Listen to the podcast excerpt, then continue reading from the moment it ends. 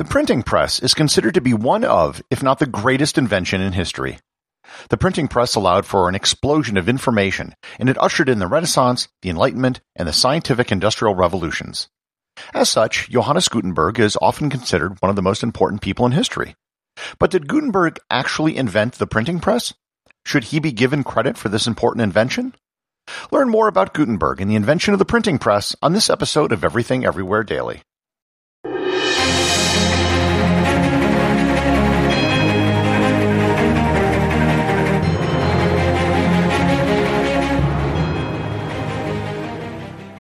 This episode is sponsored by ButcherBox.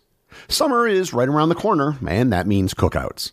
No matter what your preferred food is for a cookout or a barbecue, ButcherBox can help you make it the best. If you want to serve up some hamburgers, ButcherBox has grass-fed ground beef to make the perfect smash burger.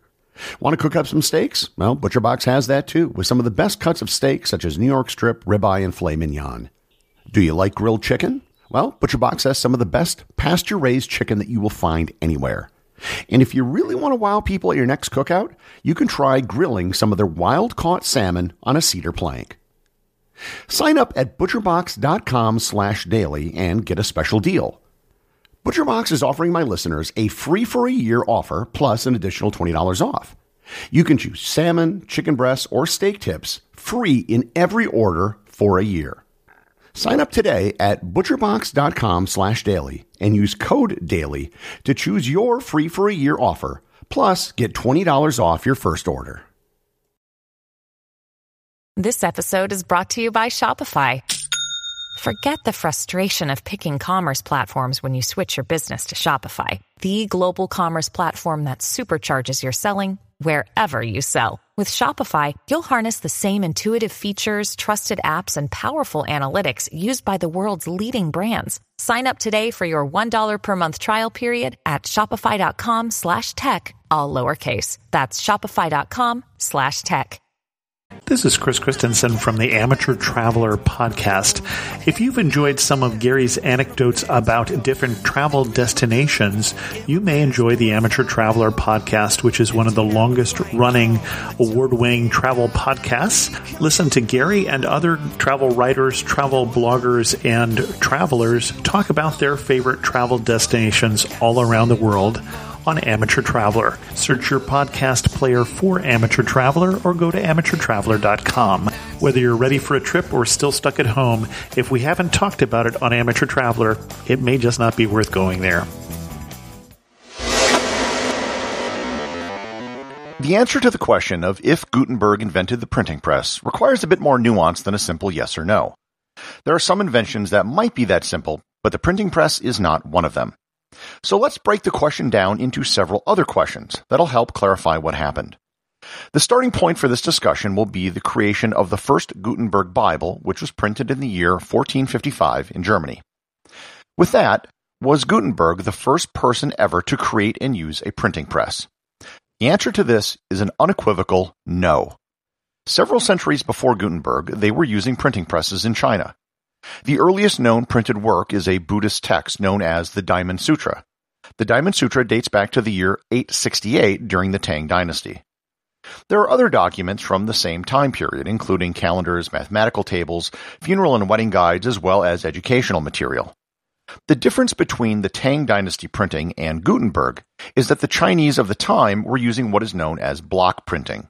Block printing is basically what you do with a rubber stamp. You have to carve an entire wooden block that has the text of the page you want to print in reverse every time you want to print something. It's a very laborious and time consuming process. It's fine if you have one thing that you want to make a bunch of copies of, but it doesn't work well if you want to print many different things. Gutenberg used a system called movable type.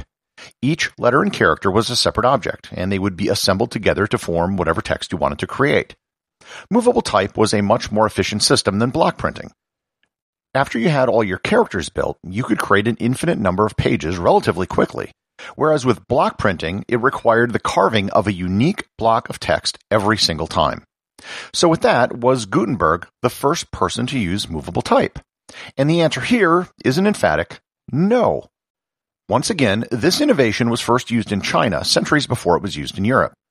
A Chinese artist and inventor Bi Sheng created the first movable type press somewhere between the years of 1041 and 1048. The story of his movable type was written about in a book from 1086 by a scientist known as Shen Kuo.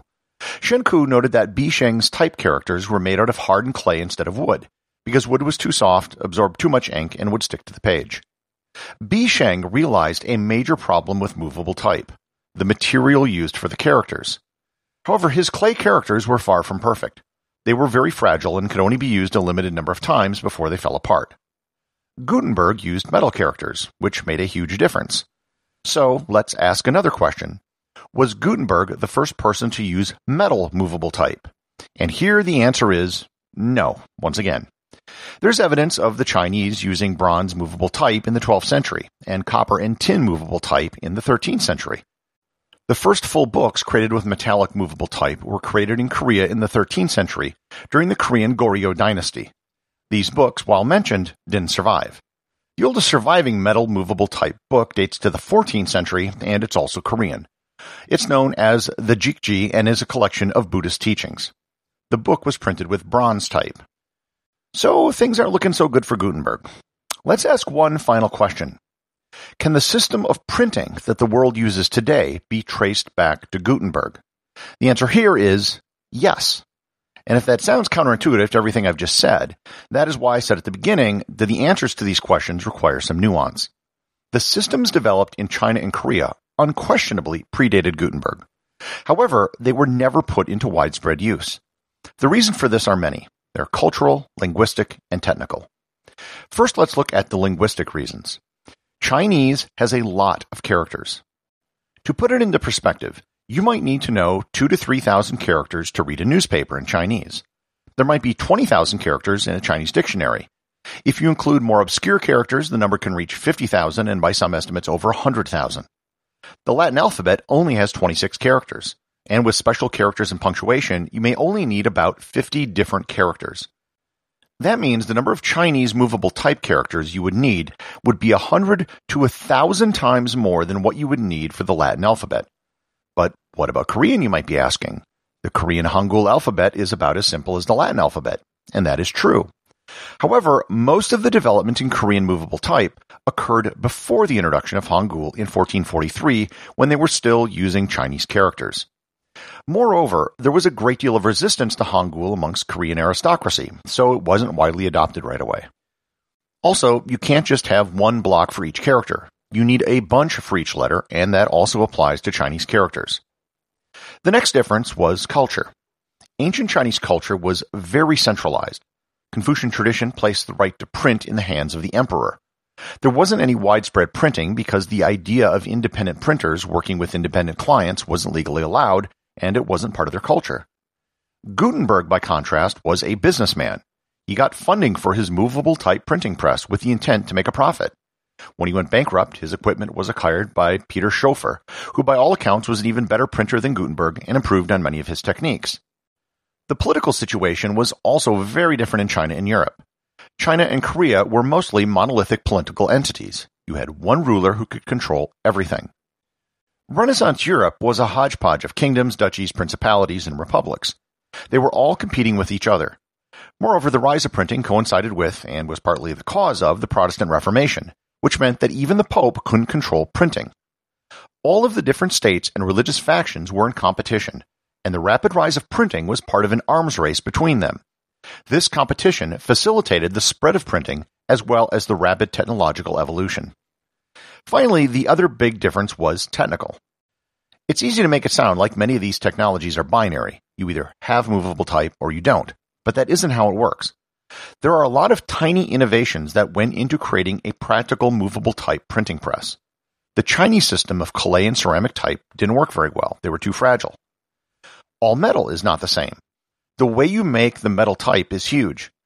Gutenberg is usually attributed to the creation of a matrix and mold system for creating metallic type. This system allowed a molten metal to rapidly form into the type, and moreover, you could quickly make lots of them in a very short period of time. This was probably the biggest innovation that Gutenberg had, which didn't have any precedent in China or Korea. This allowed for the rapid creation of type, which could then be used to create an entire printing industry. Gutenberg also developed an oil-based ink which was far easier to use with large-scale printing and metal type. If you remember back to my episode on the creation of the light bulb, Thomas Edison didn't invent the idea of electric light. There were many people before him who had developed electric lights, however, none of them were really practical and they couldn't be put into widespread use. The Chinese and Korean printing systems were like the pre-Edison electric lights. They got the basic concept down, but they weren't a practical system to allow for widespread publishing. If Chinese and Korean systems predated Gutenberg, might that technology have migrated from China to Germany? There's no evidence for it. It's highly unlikely that the technology used in Asia would have migrated all the way over to a landlocked European goldsmith who never traveled extensively without having left a trail of people adopting the technology along the way. So if you want to be technical, you can and should say that the discovery of printing did occur in China. They were clearly first. However, the practical printing system, which eventually spread around the world, including back to Asia, can be traced to Johannes Gutenberg.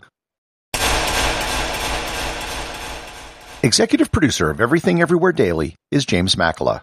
The associate producer is Thor Thompson.